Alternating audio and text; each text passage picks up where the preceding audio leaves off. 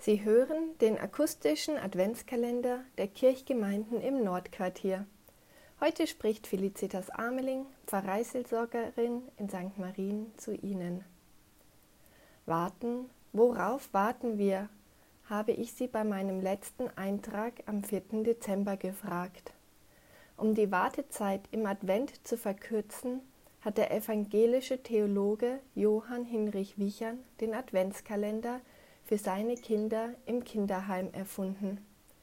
Es war ein Rad, auf dem 24 Kerzen angebracht waren. An jedem Tag bis Weihnachten durfte jeweils ein Kind eine Kerze anzünden. Aus diesem schlichten Wagenrad haben sich die unterschiedlichsten Formen der Adventskalender entwickelt, solche aus Papier zum selber befüllen, thematische Spielsachenkalender und auch das Projekt Nordstern kann als Adventskalender verstanden werden. Ich liebe Adventskalender und dieses Jahr habe ich tatsächlich sieben Stück und ich gebe zu, das überfordert auch mich etwas. Es sind ganz unterschiedliche Kalender und den, den ich schon seit vielen Jahren, seit über einem Jahrzehnt von einer guten Freundin bekomme, ist der Andere Zeitenkalender aus Deutschland ein ökumenisches Projekt und ich kann ihn Ihnen allen nur empfehlen. Im Laufe der Jahre hat sich das Ritual im Advent entwickelt, dass ich etwas früher aufstehe, so dass ich mich mit einer Tasse Kaffee gemütlich in den Sessel setzen und mir den Text des Tages durchlesen und auch durchdenken kann. Einen dieser Texte möchte ich mit Ihnen teilen, weil er mich sehr berührt hat und vielleicht stößt er ja auch Sie zum Nachdenken an.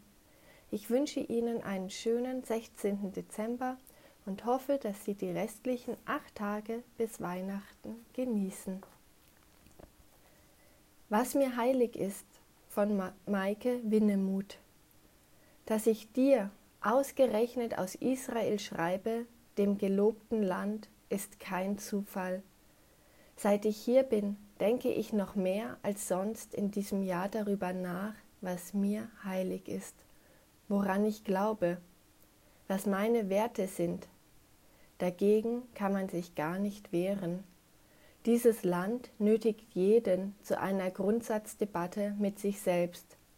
Wenn du im Bus sitzt und links geht es nach Bethlehem, und rechts zum See Genezareth, bist du so sehr mitten im großen Ganzen an der Quelle, bei den Fundamenten von Glaube, Liebe, Hoffnung und Menschsein, dass du nicht unberührt bleibst, nicht mal ich.